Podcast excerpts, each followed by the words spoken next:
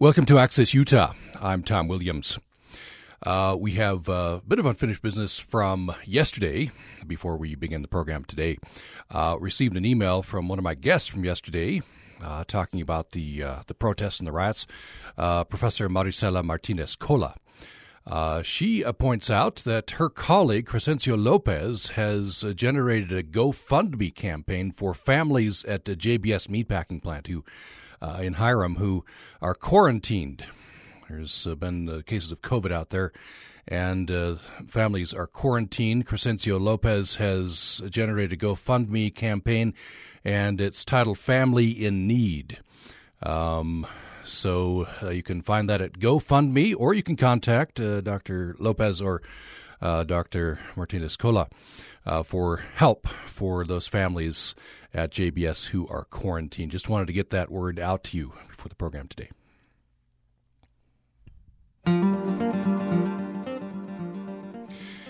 Welcome now to Access Utah. I'm Tom Williams. A team from the University of Southern California has embarked on a 50 state tour to give cybersecurity training to poll workers and uh, state and local campaign staffers will be the last line of defense against Russian hacking in 2020. The group is called Election Cybersecurity Initiative. It views itself as a bottom-up grassroots counterpart part rather to national level election security efforts led by Department of Homeland Security in the wake of Russia's election interference in 2016. We're going to talk about election security, disinformation, we're going to be talking, I'm sure, about vote by mail, which has been much in the news, and uh, everything related to the elections, which are coming up fast.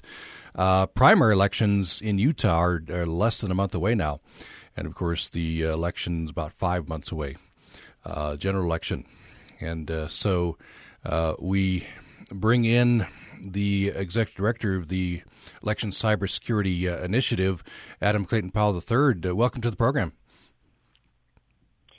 Good morning. Good. Thank you for having me. Good, good morning. Appreciate you uh, being on with us. And we bring you on with us, uh, USU professor of uh, political science, Damon Cann. Thanks for joining us. Glad to be here, Tom. Thanks.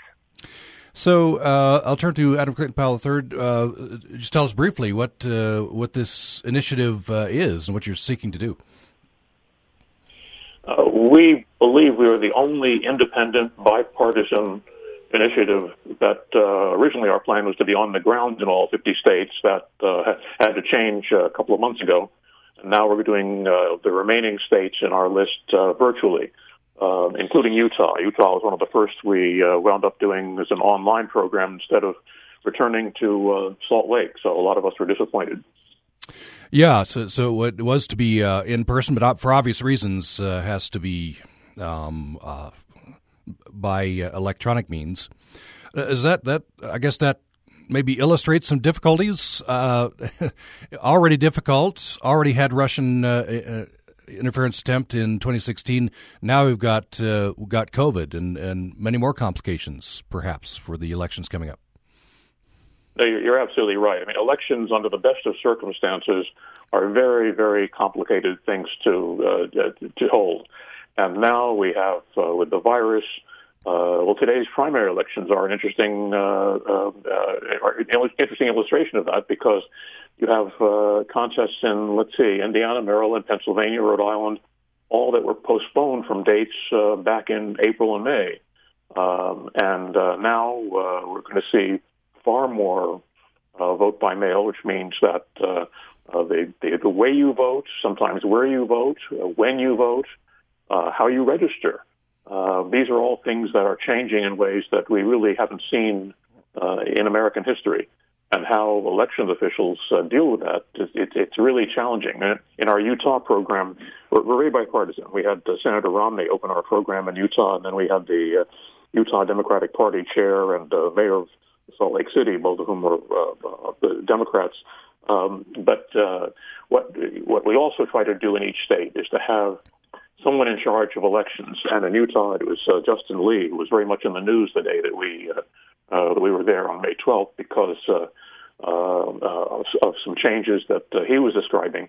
But these are very, very challenging. It, it's uh, it's a very, very complicated procedure, and as soon as you introduce this level of change and this level of of, of and, and, this number of changes, you're introducing the opportunity for adversaries, um, foreign and domestic, to interfere with disinformation, misinformation, hacking, and just trying to create confusion. Because that's their, that's really their major goal is to create confusion and try to discredit democracy itself.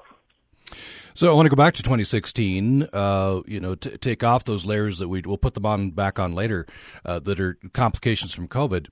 Um, what and and this is the, the issue's been kind of clouded. Um, including by President Trump, who doesn't want to uh, admit that uh, you know it, it, would affect his uh, legitimacy in his eyes. I think that to, to, admit that there was anything wrong with 2016 elections. What uh, what did intelligence agencies determine happened in 2016? What what were the kinds of things that the Russians were doing? Well, it seems pretty clear that the, the main thing the Russians are doing was uh, uh, spending not that many resources to create a lot of uh, uh, confusion. And other countries have seen that. And so what we're facing now is a year and a half ago, uh, I mean, we've been working on this project uh, for uh, four or five years. A year and a half ago, the intelligence agencies were saying that there were 30, 30, 30 countries hacking into the United States. The new number is 70. 70 countries are hacking into the United States. Uh, why? Because it's uh, what Russia demonstrated in 2016 is for a little bit of money and a little bit of expertise, you can cause a lot of confusion. And uh, so that means that to defend against this, uh, it, it, requires a lot of vigilance, a lot of preparation. We work very closely with Homeland Security, with CISA, with uh, uh, the Defense Department, Secret Service, and others to try to get the best practices that they have. And we we used to hand them out as, as one pagers, uh, but now that we're uh, coming virtually, what we do is we put up on the screen um, the here are the links that you know take out your phone, take a picture of these links, and there's where you can download the one pagers from Homeland Security and and, uh, and, and the others. But um, uh, it, it, it, requires a level of preparation uh, by states and, and local state and local election officials and state and local campaigns. Everybody who has a, a campaign is a target, uh, so they have to be vigilant. We had one person on in one of our uh, uh, sessions who said that if you're running, especially if you're running statewide in any state in the United States, you are immediately a target from day one. You have to have your cybersecurity in place on day one because you're going to be hit on day one, um, and it's it's uh, just new the new normal. Uh, uh, do you think campaigns are, are, are taking more precautions these days?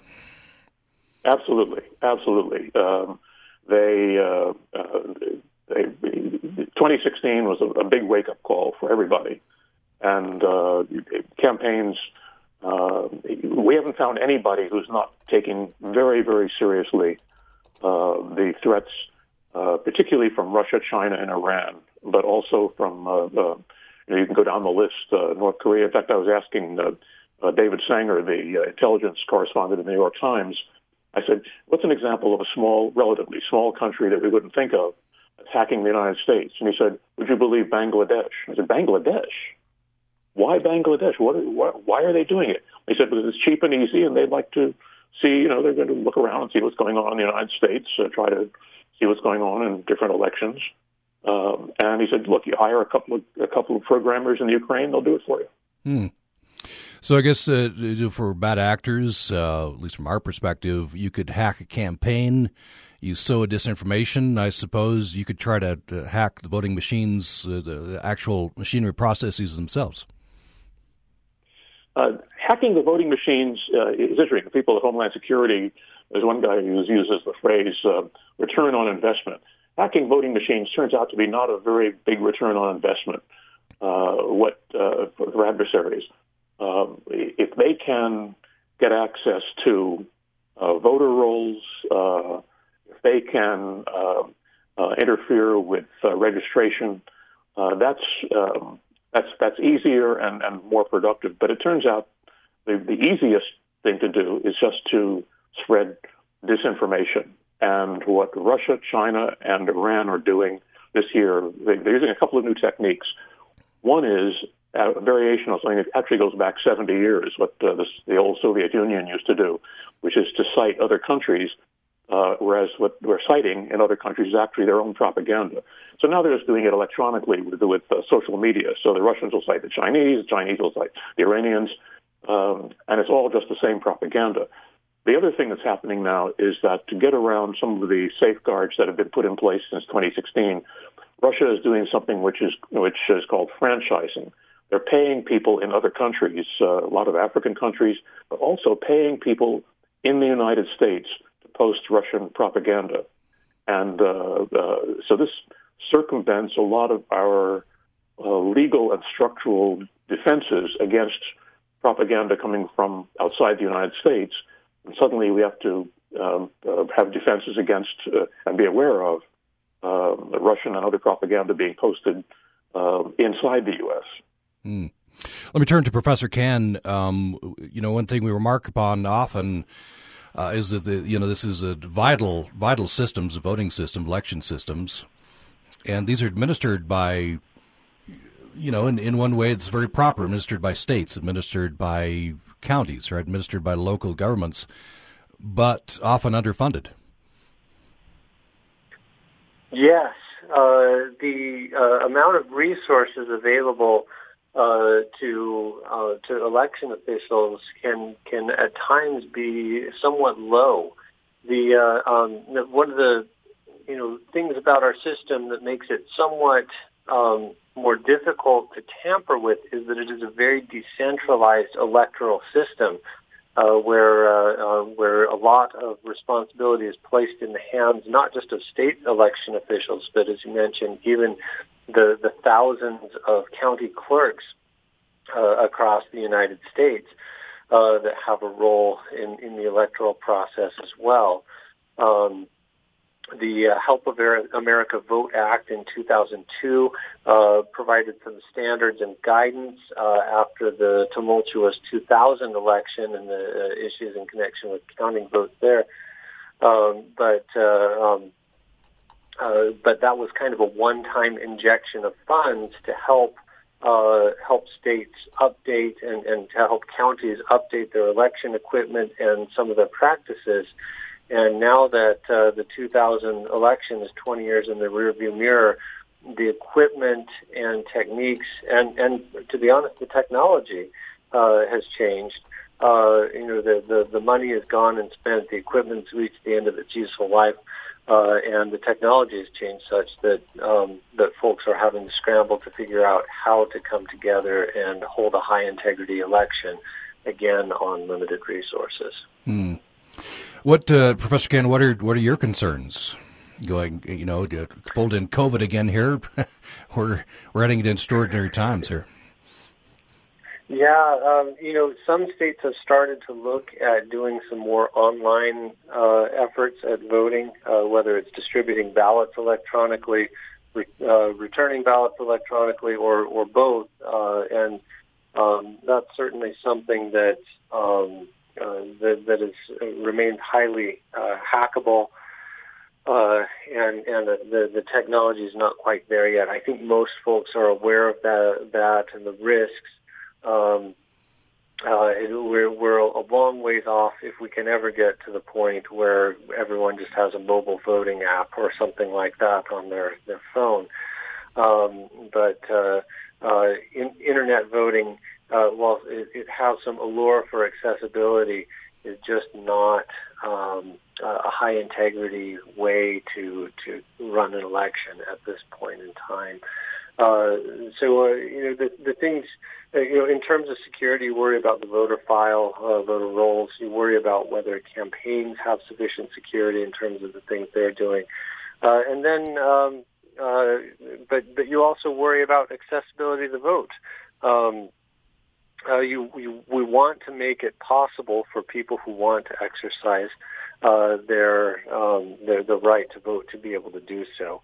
Uh, and that gets trickier in the, in, in the throes of a pandemic. And, uh, uh, you know, it's hard to predict uh, where we'll be come November, and, and uh, certainly we have states right now that are trying to hold elections, and, and it, it, it's very complicated. We'll turn back to Adam Clayton Powell, the third uh, election cybersecurity initiative at USC. Um, I want to go back to the misinformation. You, have said that uh, you know return on investment. It's it, it's uh, you know a lot easier to sow disinformation than it is to try to hack the the actual election uh, machinery. Um, so what what's the theory here? What's uh, you sow disinformation, misinformation, just try to spread chaos and confusion. Uh, it I get think reduction in confidence in democracy is that that the end goal? Absolutely, and some of it is uh, really old fashioned. I mean, we, we've had uh, uh, disinformation and misinformation in uh, political campaigns oh, for, for, for decades, uh, centuries. Uh, there's always been the October surprise. I remember when I was running NPR News that late one October, somebody came in with a single single source story that the Vice President of the United States, who was running for re-election, was had committed a felony. Um, seems a little suspicious. Um, uh, another time uh, at CBS, another another one, and we we look into them. Uh, uh, those stories usually don't pan out. Well, now with social media, you can plant those stories and they'll just go viral. There was one analysis that was uh, released uh, yesterday that a Twitter uh, a Twitter account with three followers posted something which was outrageous, outrageously false, and um, within minutes you have thousands and thousands of people repeating it. So there's less of a defense, uh, as it were, about uh, um, uh, against um, disinformation and, and misinformation uh, than we used to have. And so it really comes to uh, it, almost to uh, media literacy as a as a as a major subject we have to deal with. So is uh, you know Iran, uh, Russia, the, uh, Bangladesh, who who are acting in, in, these or trying to act in the, the elections in terms of misinformation? is the is the goal to elect one candidate over another, or, or is it just so just so confusion? Uh, mostly so confusion. Uh, I think that uh, I, I, think that everyone assumed in 2016 that Hillary Clinton was going to be the next president, and uh, uh, and uh, I'm sure that the uh, the Russians were as surprised as anybody by the uh, by the result. Uh, but they, and it's not just the United States. all the, all democracies all over the world, Indonesia, India, Ukraine, France, Britain, they're all being hit. I mean, Merkel, the German leader, her email accounts were compromised about a month ago and four years worth of emails apparently were uh, were siphoned off. Uh, uh, we, uh, the Germans believe by Russians. So, uh, so this is something which is th- these are attacks on on all democracies, and we just happen to be the biggest and most obvious. Uh, Professor Cann, uh, I want to uh, talk about something that's much talked about today with COVID, and that is vote by mail. You've done, I think, a little bit of a study of this right? Yes.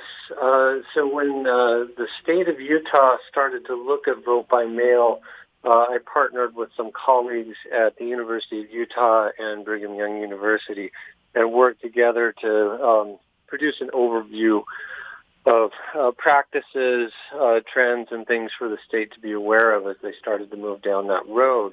And uh, one of the things that we commend about Utah's approach is uh, that instead of jumping from uh, what was uh, very widely just a, an election day with some early voting uh, system to a wholesale statewide uh, uh, um, vote by mail process, the state initially started uh, by saying, okay, we'll allow counties that would like to to do vote by mail, and here are some guidelines and things to ensure that it's a safe and secure election administration.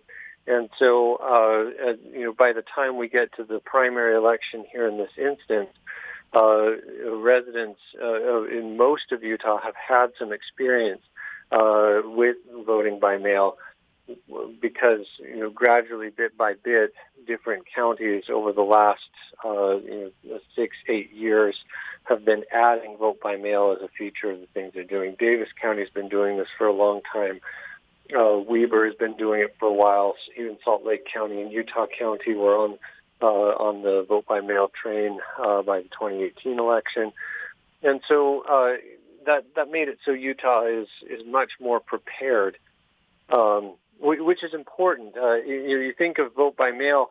Uh, if, if you're imagining someone sitting in the, the county clerk's office and running off photocopies of ballots on an office machine, stuffing them in envelopes and sending them out.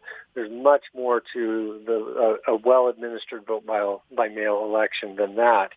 Um, an election where someone's just uh, willy-nilly shipping out ballots uh, around the um, the county or around the state would not be a very secure way to conduct a vote by mail election. Uh, so we walked uh, through with the state, uh, reviewed things as uh, uh, good practices from other uh, jurisdictions that used it, and helped them to recognize the key parts of election security for a vote by mail election.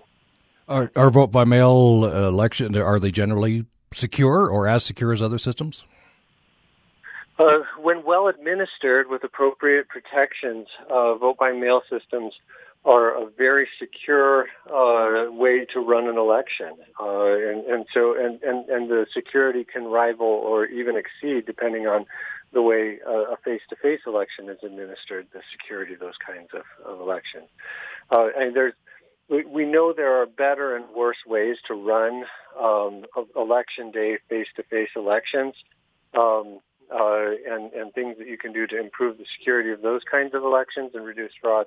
Uh, we also know that there are better and worse ways to run vote by mail elections. And so, uh, you know, for example, uh, signature verification is a, a, a, very important part of running a high integrity um, uh, election. And, uh, you know, our, our banks have used uh, some, some a, mix of technologies as well as some, some human implemented signature verification techniques to um, to review checks uh, uh, for for very large dollar amounts uh, for years now, uh, and have been able to do so with a very uh, high success rate um, and, and, very low fraud.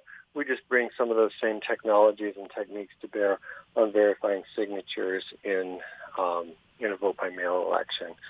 Uh, on top of that, you, there's there's ballot tracking I, I want to be very careful that, that when I use the term ballot tracking, it sounds almost Orwellian.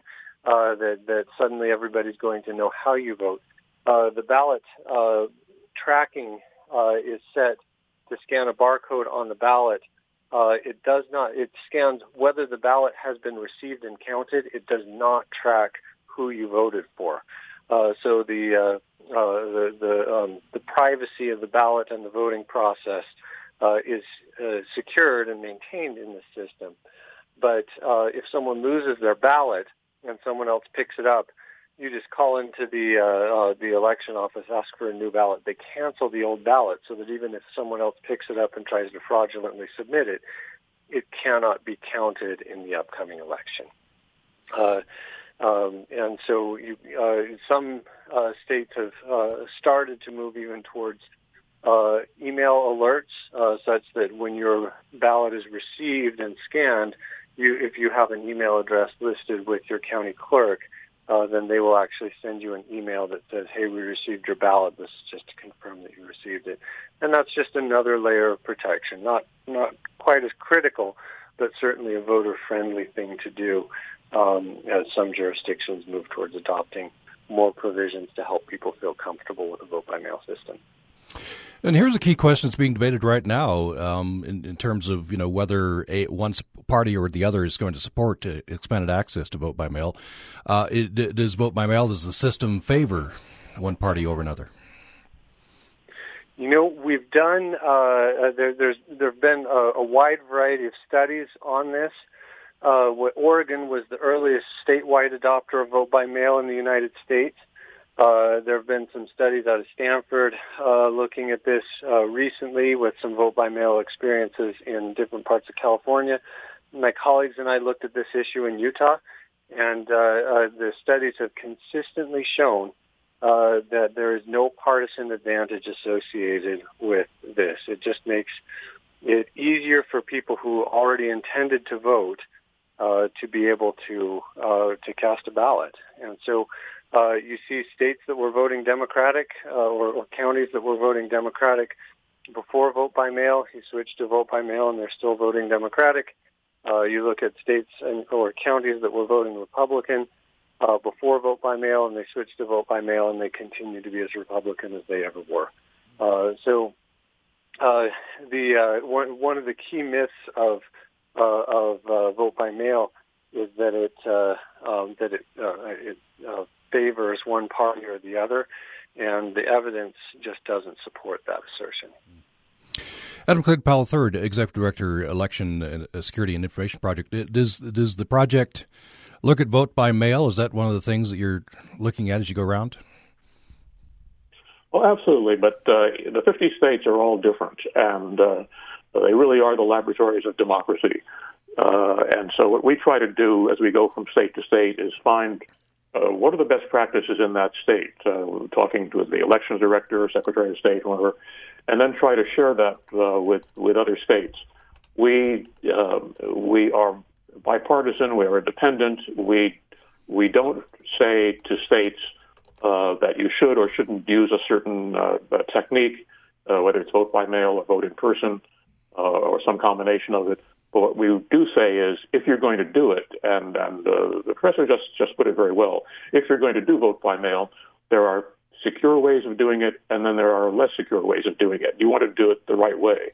And so uh, we actually have copied some of the things that uh, are being done in Utah and uh, I, I must confess that up until uh, this this broadcast, I didn't realize that uh, um, uh, somebody across campus at USC was actually involved in the Utah vote by mail uh, um, uh, security efforts because uh, we were act- uh, citing some work that uh, not only uh, uh, your election director uh, Lee was doing, but maybe some advice that uh, you were getting from right across campus. Very interesting.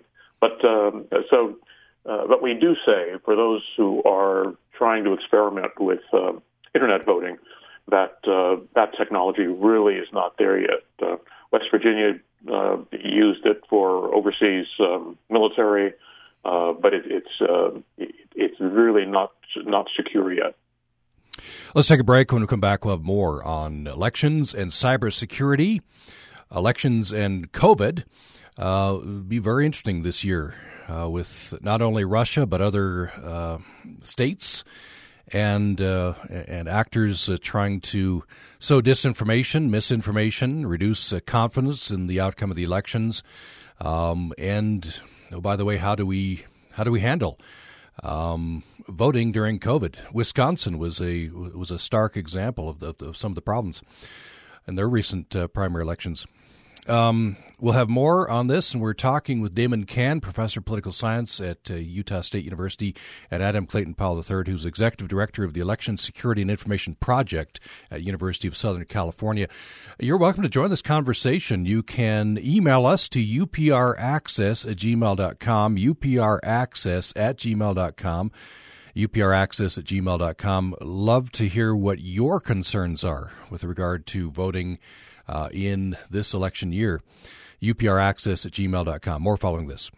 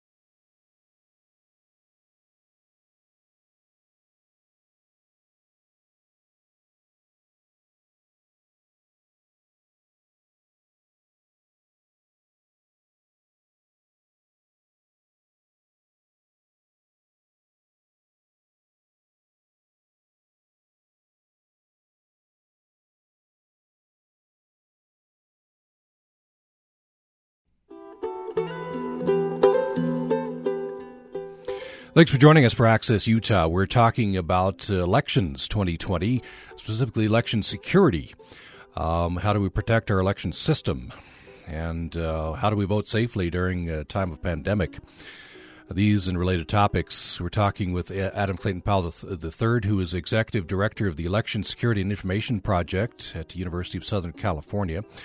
Uh, they were conducting in person training sessions for campaigns and election officials uh, around the states. Now, in uh, the pandemic has heated up, they're doing that electronically, but continuing those trainings.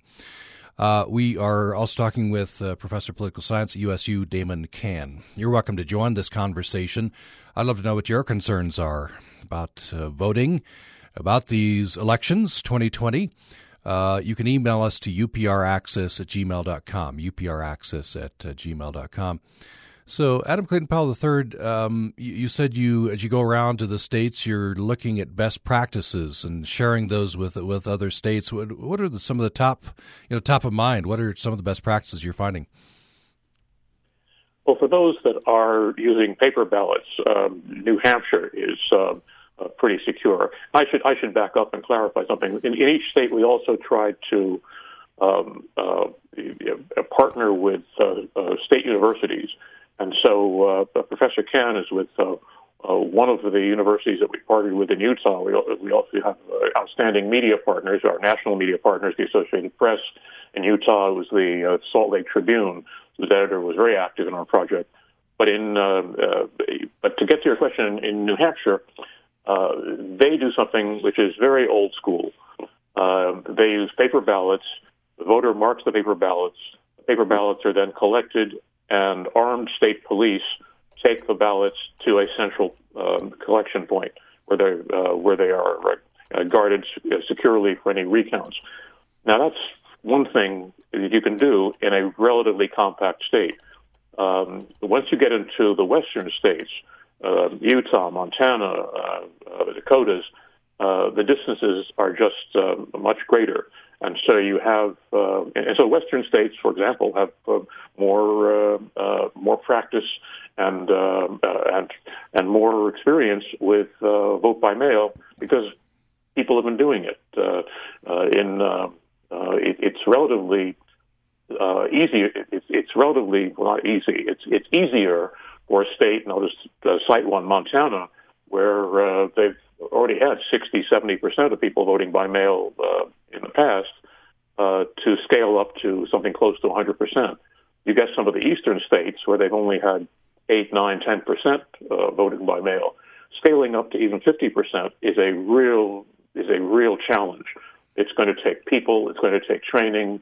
Um, uh, many of the states don't have the optical scanning equipment uh, to count votes quickly, and uh, and so what? One of the things that we're telling um, uh, everybody is that as they change, the the more change that's involved, uh, such as going from eight percent vote by mail to fifty percent vote by mail, that is going to slow things down um, in the voting process, and it's really going to slow things down uh, on election night because it just takes longer to count.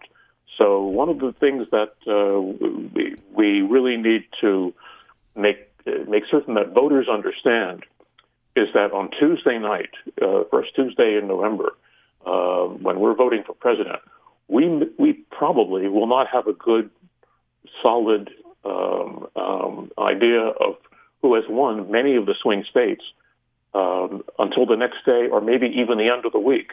And that's something new for uh, for our democracy. Yes, we had the Florida recount in 2000, but this may be the new normal that we cannot um, uh, we cannot have enough election returns on election night uh, to really know uh, who has won. We saw cases in congressional districts in uh, Orange County, California, uh, where the results weren't known for several days after the after the election.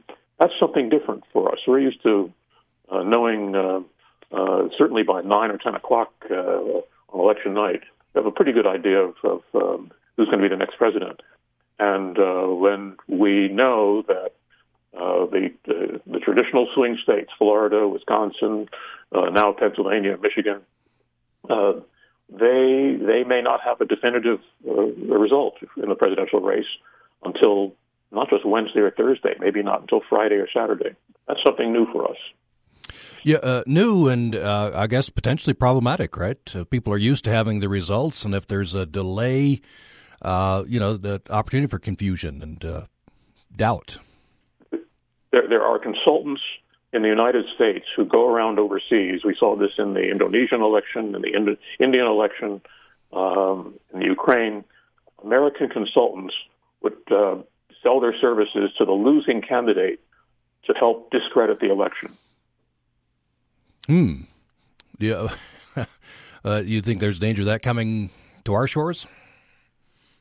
Oh, absolutely, absolutely. I mean, if uh, uh, if the if the election is not decided for days, the opportunity for disinformation, uh, and, and, this is just the sort of thing that, that Russia and China and Iran would would um, uh, would really jump in and take advantage uh, of the situation by spreading um, uh, untrue stories of, of voter fraud, um, uh, of, uh, of, of, of uh, vote suppression, which is sort of the flip side of that, uh, to try to discredit the, the, results, regardless of who, who wins. Mm. I wanted to ask a similar question from Professor Cann. so, it, a lot of our democracy, a lot of what makes it work, the the lubricant, uh, are norms, right? And we we've we've seen not mentioning any names we've seen we've seen some of these norms uh, called into question the last few years um, one of those norms is that the losing candidate the apparent losing candidate concedes um, and I suppose you know that's just one example of uh, if if a losing candidate refuses to do that then then problems that perhaps we have not had before yeah, you know, uh, uh, so much like so many other things in our society, trust is a key foundation, and uh, perceptions of legitimacy of institutions is something that I've spent a lot of time working on uh, to some extent in the the voting arena. Uh, as well as, as looking at the legitimacy of courts and, and the justice system as well. Uh, but it's a central piece of, of what's going on in, in voting uh, because if people don't feel like their vote was counted as they intended, uh, then the, the mechanism that we have for perpetuating the legitimacy of our system is the consent of the governed. People give their consent to be governed by participating in the election and voting. They don't feel like they really had a fair shot at participating. It becomes much more difficult for people to perceive um, uh, whoever wins the election as uh, as being legitimate and, and rightfully exercising the power of government. We've seen some types of discontent brewing uh, in the U.S. over the last 20 years. Um, uh, people of both parties uh, have objected to different election outcomes, saying they don't feel like it's fair. They feel like they don't want to uh, listen to or or support uh, the the candidate who won. Um, you know, we, we saw some movements coming out of the 2000 election uh, of, of people saying that George Bush wasn't their president uh, because he didn't win the popular vote. Uh, in uh, the 2008 election, we saw the Tea Party movement and even some racial uh, overtones uh, coming out in, in some of the questions about whether Barack Obama had been born in the United States and, and demanding to produce that he produce a birth certificate. Uh, and and uh, again with Donald Trump, uh, one of the interesting things, we had some surveys in the field in 2016. Um, going into the 2016 presidential election, Republicans were saying that they were uh, very concerned that their votes would not be counted as intended because they uh, and, and and the best rationale we could come up with for that is that they were worried that Trump was going to lose the election. And the interesting thing is that we had a post-election survey out as well where we found that after the election result was known and we knew that Donald Trump had won the election uh, by by winning uh, the electoral college vote, uh, suddenly it was Democrats who felt like their votes were not counted as intended, and Republicans were very confident that their votes were counted as they intended, and um, that's uh, that's neither a commentary on on Democrats nor Republicans, but what worries me about that is if people are getting to the point where they assume that their vote was only counted correctly if the candidate that they voted for was the one who uh, won the election, then we're in, uh, heading into dangerous territory. Um, we need to work to restore and maintain uh, our, our uh, uh, legitimacy of our institutions, and I think that that really starts at the top with candidates, because when candidates go out and start messing around and saying, uh, sowing doubt about the integrity of the election system, uh, then that uh, takes us down a, a, difficult and dangerous road. I want to get your thoughts on this, Adam Clayton Powell. Um, this a lot of this does rest on confidence, doesn't it? That's why I guess we are so vulnerable to disinformation, misinformation. Yes, if you go back, uh, um, not that not, not that long ago, people didn't really think about elections very much. It's something, uh, in fact, the uh, election director in New Jersey has a great line. He said that basically election workers are like Santa Claus. Uh, uh, you see them once a year, but meanwhile they spend the rest of the year preparing for that day. Um, and um, it, it's uh, it's people didn't think very much about it. Uh, occasionally there'd be something like the Florida recount, but uh, basically people assume that uh, uh, you you show up. Most people showed up at the polls. They vote, um, uh, go home, and uh, and find out who won. Uh, now we have a, a, polarization in the United States, which is um, uh, beyond a healthy point. I think that we, that we would agree. Um, and the result is that, uh, as the professor said, we are heading into some very dangerous territory if you begin to doubt the uh, uh, the integrity of the democratic process. I mean, the slogan of our 50 state program is uh, um, our candidate is democracy, and that's because uh, two of our advisors uh, actually run national presidential campaigns. Mike Murphy, who ran uh, Jeb Bush's campaign in 2016 and, and many other Republican campaigns, and uh, Bob Shrum, who ran uh, Kerry's campaign in uh, 04 and many other Democratic campaigns. And so we met uh, with them uh, last fall as we were starting to think about this 50 state effort. And I said, you know, we're running, we're just like a presidential campaign. We're running a 50 state campaign. And Mike Murphy said, well, come on, Adam, no presidential campaign is 50 states anymore. The last person who tried that was Richard Nixon in 1960. And look what happened to him. Oh, okay. Well, uh, we're a 50 state campaign without a candidate. And Shrum leaned forward and said, Adam, you're wrong. Your candidate is democracy. I said, oh, I'm going to steal that line with credit. uh, so that's that's our uh, that's our slogan because uh, uh, that's that's who we want to see win, and we think that's really what's in, in danger. By the way, you're you're you're you know as you've been going out in person now electronically. Uh, and in proceeding with this initiative, this project, do you feel more or less hopeful about about the state of democracy? Um, more uh, more hopeful uh, because uh, in every state, and let's see, this is uh, June 2nd, so next week we will have finished 25 states. Um, and in every state, without exception, uh, the people who are running uh, the elections at the state and local level, people who are running campaigns at the state and local level, they understand what what what is happening. They know the stakes, um, and and they are everybody is taking this very, very seriously. I mean, in New Hampshire, uh, we had 246 people in our New Hampshire uh, workshop last week, and the state of New Hampshire actually gave more than 100 of them uh, official credit. Uh, uh, local election workers in New Hampshire are required to have cybersecurity training, and they actually gave more than 100 people credit toward their required cybersecurity training for taking part in our workshop.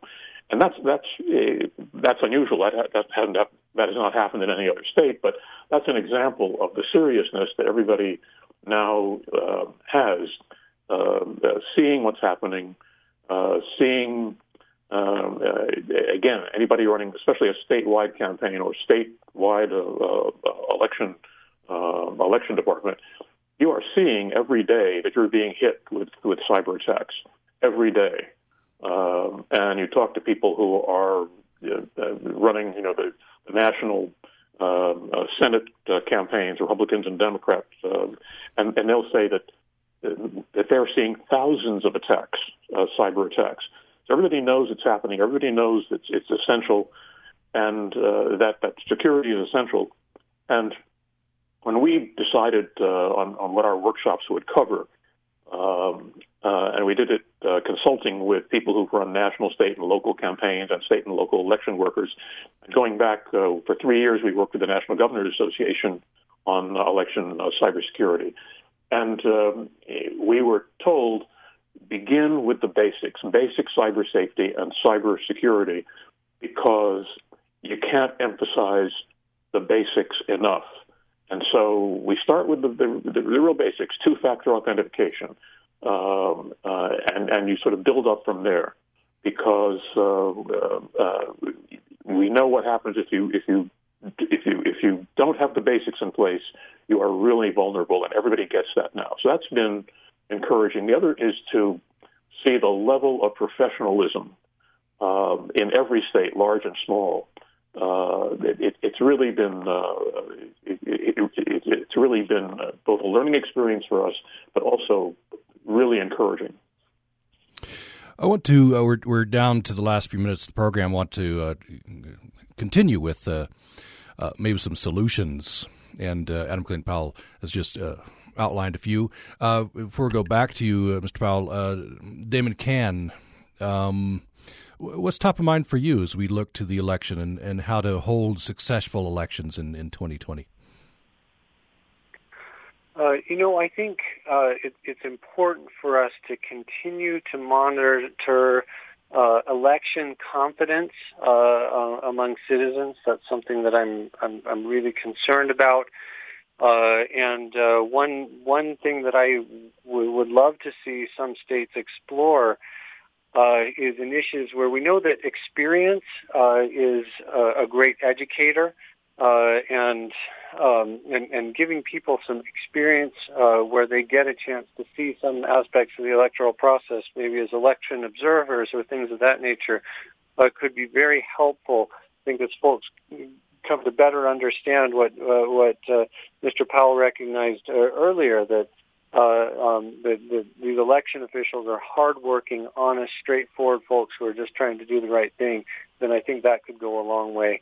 Uh, the other thing, I don't know quite what the solution is, and, and uh, uh, but I we, we excited to hear uh, ideas that uh, um, Mr. Powell might have on this.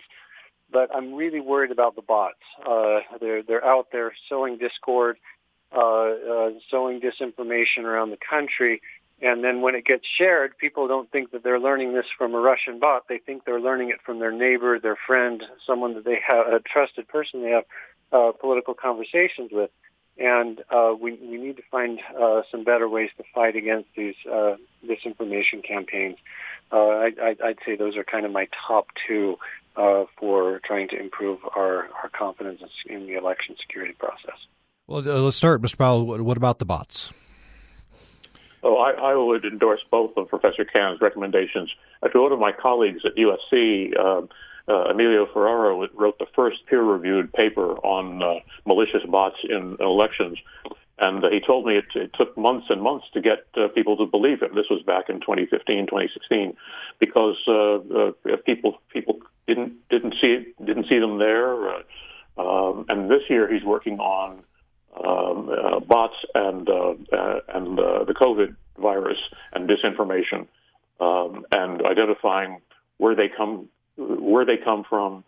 Um, uh, some of them, there's one that seems to be source seems to be North Korea.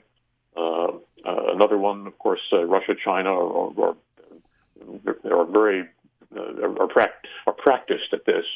Uh, but uh, uh, but watching again a relatively inexpensive technology which can be incredibly destructive. I mean, some people in in Washington D.C. call it the perfect weapon. It's cheap and destructive. Uh, just a couple of minutes left, uh, Mr. Powell. I'd, I'd, like to hear again. You talked briefly about this earlier in the program. Uh, of course, you talked about securing campaigns and such against hacking. Um, but but this larger problem of misinformation, disinformation, uh, how do we protect ourselves against that? You mentioned media literacy. Is that is that bottom line? We just got to ramp up education, media literacy. Uh, that's something which just keeps coming up over and over again. Uh, that that uh, if you get information on, on, on, social media is a classic case because it, it spreads so quickly. Uh, just take a couple of seconds to uh, look at where it really comes from. What's the source? Um, uh, does it come from a reputable um, journalistic organization? Does it come from a uh, a, a, respected university uh, uh, researcher?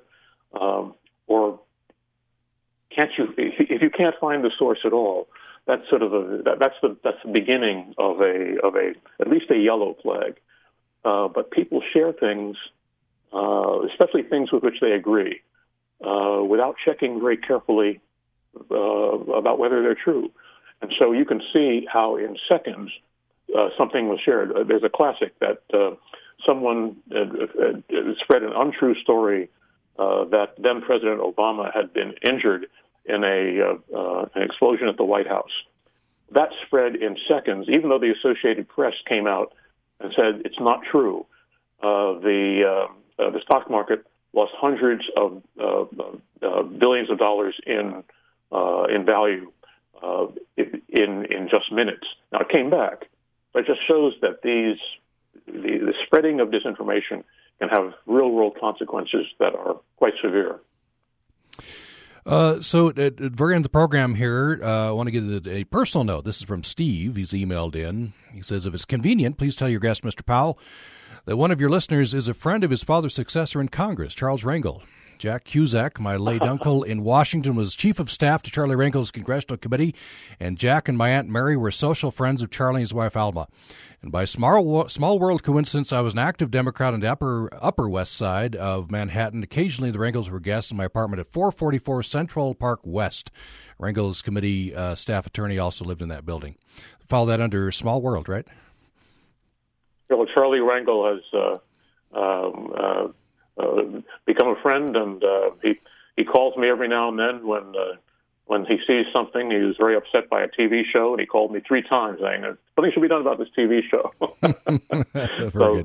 And, and Char- Charlie's a, a, great character, and uh, and of course is uh, a powerful committee chair. Yeah, yeah, uh, exactly. So, yeah. and Charlie used to say that. that congressional district was the most stable district in the United States because from 1944 until Charlie retired, there were only two members of Congress, my father and then Charlie. Yeah, that's, that's certainly certainly true. Well, uh, we've reached the end of our time. Uh, Adam Clayton Powell III, Executive Director of Election Security and Information Project at USC, has uh, been one of our guests. You can find them at electionsecurity.usc.edu. Thanks so much. Thank you. And uh, Damon Cann, Professor of Political Science at USU, has been our other guest. Thank you so much. Thanks for having me, Tom. And thanks for listening to Access Utah.